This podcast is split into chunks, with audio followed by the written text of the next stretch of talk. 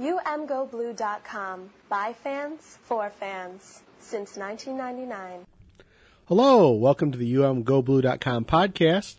This edition is By the Numbers with Clint Derringer. And Clint, you know, I think it's a really interesting topic that you brought up for us to cover today, comparing Jim Harbaugh's first four seasons as Michigan head coach to the last four seasons of Lloyd Carr.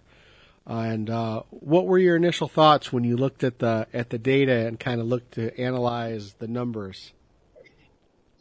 Yeah, my initial thoughts were a little bit surprised, because I thought it was going to be sort of qualitative in nature. What I mean is this all generated from some water cooler talk at work, a couple, fan to fan conversations, listening to some other Michigan media. Michigan football media talking about this feeling like the Lloyd Carr era, and everywhere that I could tell that felt like had a lot of negative connotation to it. So I wanted to look a little bit closer and see how true that was based on whatever numeric data we could come up with. I used the last 4 years of the Lloyd Carr era because it's got the same, at least the most similar data points in terms of recruiting rankings and some of the S&P and FEI statistical analysis that go back to about 04, 05. So in terms of an apples-to-apples comparison, that's about as good as we could do to compare the eras. So it was surprising to me that the numbers actually backed up that qualitative feel of the eras being pretty similar in terms of Lloyd's last 4 years and Harbaugh's first 4 years lining up pretty similarly. Well, what's interesting to me is a lot of people are focusing on Harbaugh's first 4 years with Hoke's 4 years.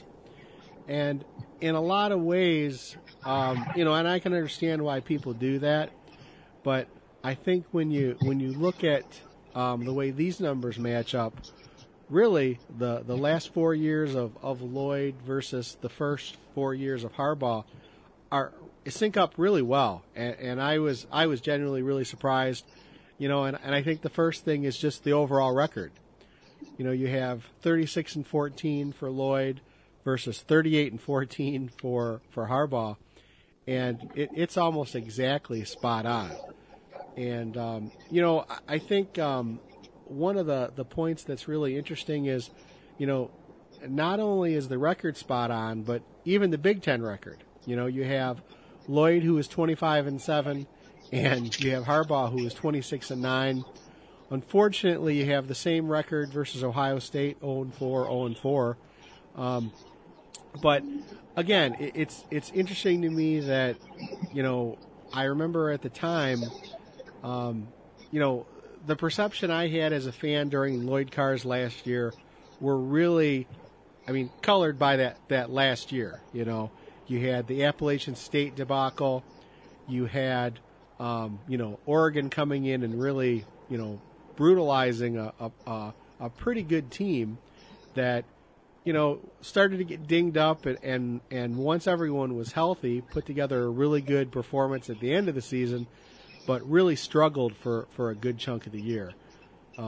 So what were your thoughts when you were looking at the data points? Yeah, I personally, back in the Lloyd Carr era, that was my era of actually being at Michigan. I never understood the clamoring to get rid of Lloyd Carr.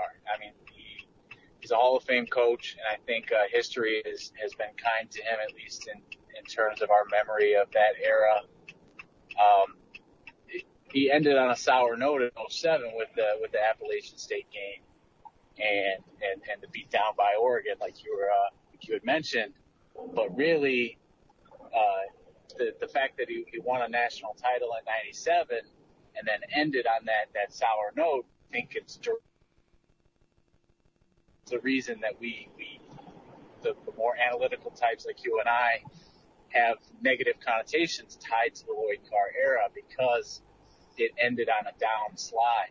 So if you were to try to wrap up those last 4 years and make them as a comparison, an era comparison, like we're trying to do, and say that we're back at the same level, then you also have to think, I think at least directionally, about where you're coming from. So think of it this way, on a timeline, the Lloyd Carr era went from the high of a 97 national title to the 07 season with the loss to Ohio State, the loss to Appalachian State, the loss to Oregon, and the win against Florida in the bowl game being his only win of that four-year era.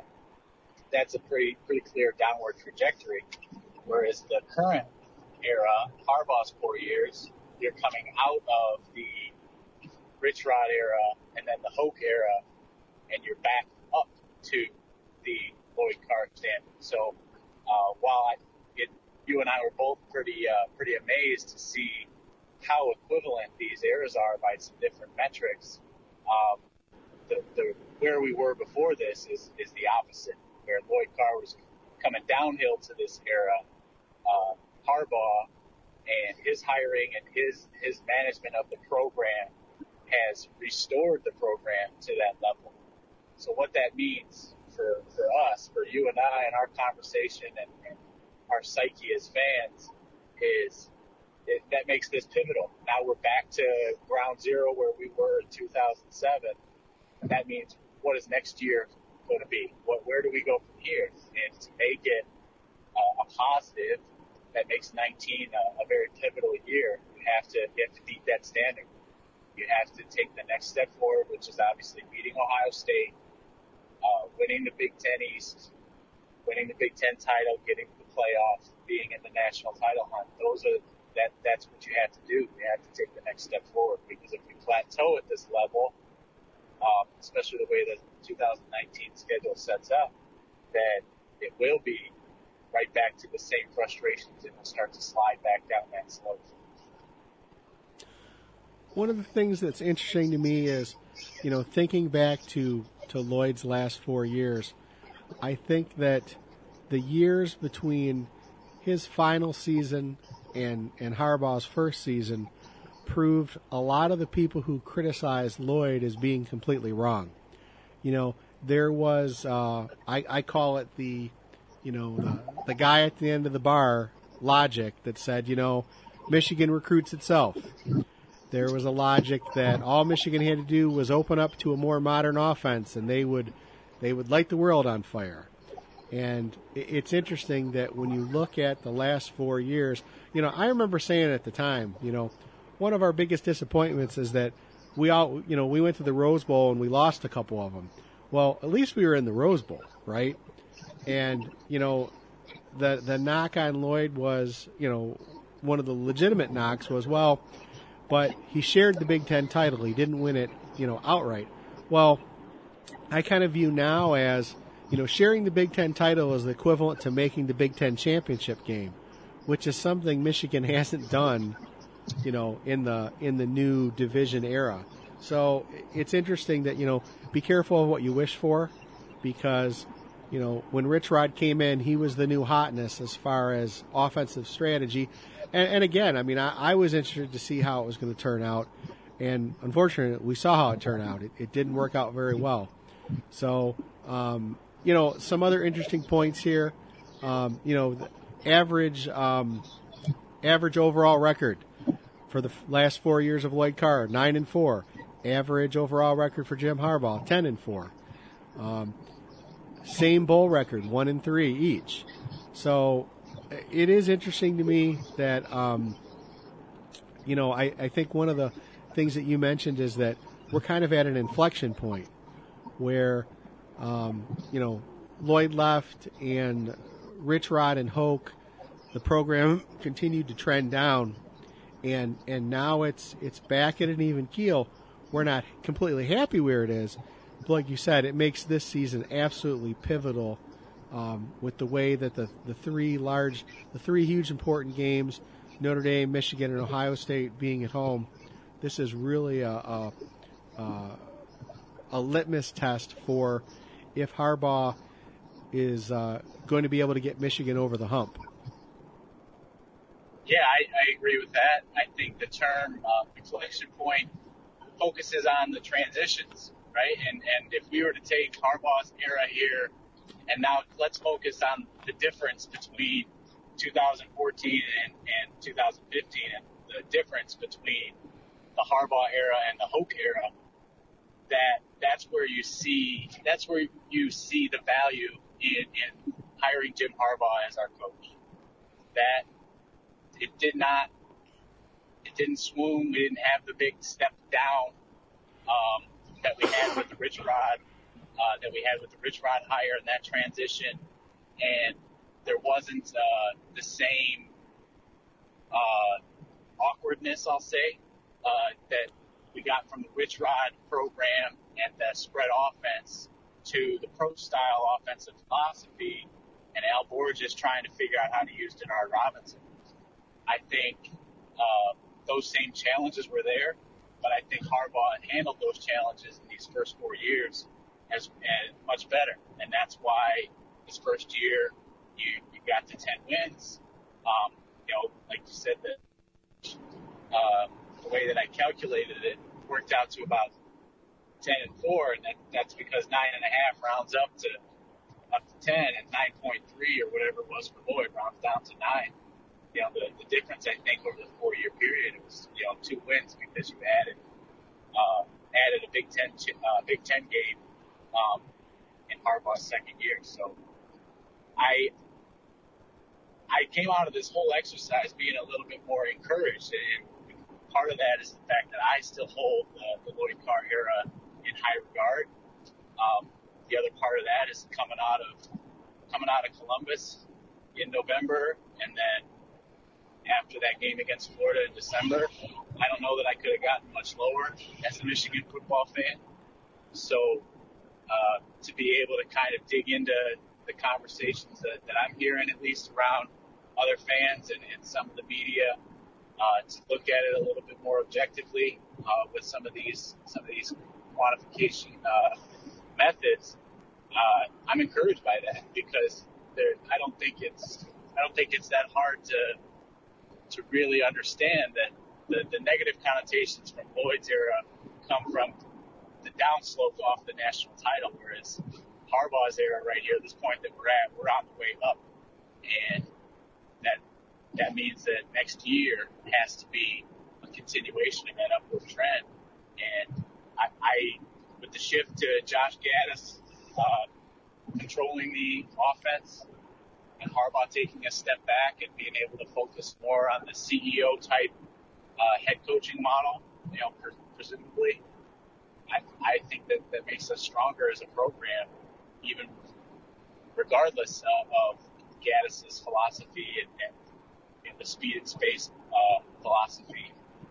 I think that we'll be better off because Harbaugh will be more involved equally across the whole program and game management. I think we'll see an improvement on the road if Harbaugh's not so involved in the actual offensive game plan. Then maybe we can start focusing on whatever the differences are, why Michigan just does not play nearly as well on the road as other Big Ten teams do. So I see this as a positive. I was encouraged by it. And it's not like we just looked at the record and added those up. We looked at recruiting rankings the year after these years that we looked at, and they averaged out to exactly the same. And these four eras compared, the average ranking was like 10.2 of those recruiting classes, and they were exactly the same for both eras. Harbaugh came about that a little differently. He had 3 really, really top 10 recruiting classes, and the real clunker after the 2017 season, where he's down around 26, whereas Lloyd Carr was pretty steady, sometimes creeping into the top 10, sometimes being in the high teens, and it still averaged to about 10.2. So it's the same way with the seasons. Lloyd averaged about 9 wins. His worst season had 7 wins, and Harbaugh's worst season right now is an 8-win season. There's a lot more to really sink your teeth into and to hold on to be optimistic. It's just about figuring out how to close the gap with the Buckeyes, win the Big Ten, and get to the playoff, and really return to the national championship conversation. If and when that happens, this debate, this conversation is over. One thing that jumped out at me was the average of NFL draftees, where, you know, in the last four years of Lloyd, you had 19, and in the first 4 years of Jim Harbaugh, we've had 22. And I like that trend, because one of the criticisms that people have made of Harbaugh is that he has gone through, people would say, a disproportionate amount of assistant coaches. But I think it's a good thing, because first, when Harbaugh thinks that a change needs to be made, he makes it. Secondly, you have coaches who are in demand. And, you know, as much as it hurts that Michigan lost Washington and Madison to Ohio State, it says something that Ohio State would want those coaches, would want to come in and raid them. You know, their combination of coaching ability and recruiting reach. So, if anything, I think that, you know, one of the I think legitimate criticisms toward the end of Lloyd's career was that he may have hung with some of his assistants out of loyalty, and they weren't necessarily, you know, in demand. You know, Harbaugh has shown he has no problem with loyalty. If he doesn't think you're getting the job done, you know, and I think you can look at, you know, Tim Dreveno leaving. You know, that is somebody who had been close with him for a while. And, you know, when Harbaugh decided that he needed to make a change offensively, he did. And again, I think when you look at even this last year, I mean, I kind of chuckled when Coach Harbaugh said right after the Peach Bowl that he didn't envision any changes on his coaching staff, and we've had, you know, you kind of go, well, okay, we'll see about that. And then you look, we had some pretty seismic changes. And again, not all of them his choice, but, you know, again, I think the idea of, you know, him giving the reins of the offense over to someone and, you know, raiding a coach from Alabama is, it says something about, you know, the kind of trust he's giving that coach, and again, that a coach would leave Alabama to come here. I mean, I think it says something. It says that, you know, there's a lot of potential here, and that Harbaugh is willing to make the changes to continue to make the program, you know, to keep pushing the program up the mountain toward, you know, the college football playoffs, beating Ohio State, and winning the Big Ten. I think you're exactly right. I think for whatever discouragement you take out of the two coaches going to Columbus, which it's a real thing, you know, that those are two solid coaches and two good recruiters that are going south. You have to at least have some of that canceled out by some optimism about a coach coming to Ann Arbor from Alabama, Nick Saban's program. He was already on the way out, it sounds like. To move up as an offensive coordinator for Maryland, because that was personnel based. That was based on staying with Locksley, guy that he was coaching with at Alabama. So that was kind of a handcuff type move. He was going to get moved up. It's a promotion. He's going to stay with the guy that he was just coaching with. It makes perfect sense. The move to Michigan for Josh Gattis, there's no handcuff. You know, it can only be explained by, number one, the opportunity to be the offensive coordinator and have that challenge in front of him for the first time and being responsible for all of the offensive play calling, as well as it's a compliment or a reason for optimism at the state of the program and what he sees the potential to be in the program and on this 2019 roster. And another point of optimism for me is personnel-wise for the 19 team, on top of Shea Patterson, you've also your most talented position group, probably on either side of the ball, I would argue, is your wide receivers. And Josh Gattis, as a position coach before he was an offensive coordinator, was a wide receivers coach. He's that's his strength, is to leverage the wide receiver talent and really create a dynamic offense out of it. And the final point that I had on Gattis specifically is his last year at Penn State. At Penn State was the Saquon Barkley year, where yes, they were very dynamic, but I take Harbaugh and Gattis at their word that they have the same philosophy offensively, because we saw a running back as the centerpiece in that his last year under Joe Moorhead at Penn State. It can be done. It can be done. So I'm very encouraged. I wholeheartedly agree with what you're saying about Harbaugh's willingness to change the coaching staff. I think the Lloyd era is probably more comparable to what's going on in East Lansing right now with Mark D'Antonio and his staff. I mean, they consider change in their program to be a re-racking of all the same coaches at different positions. So that seems a little bit more comparable to me than what Harbaugh's done. He's really he's built a very solid foundation, and it sounds to me that he's got national championship aspirations in the future, and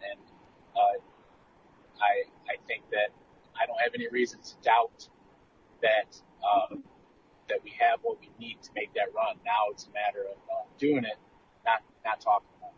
Let's go out there and win these games in Ann Arbor and get back into the national title conversation and actually get to the playoff. So that's going to be it for this edition of the UMGoBlue.com podcast. This is Phil Callahan along with Clint Derringer. Go Blue. Thank you for listening to the UMGoBlue.com podcast. All rights reserved. Search for UMGoBlue.com on iTunes. Go Blue.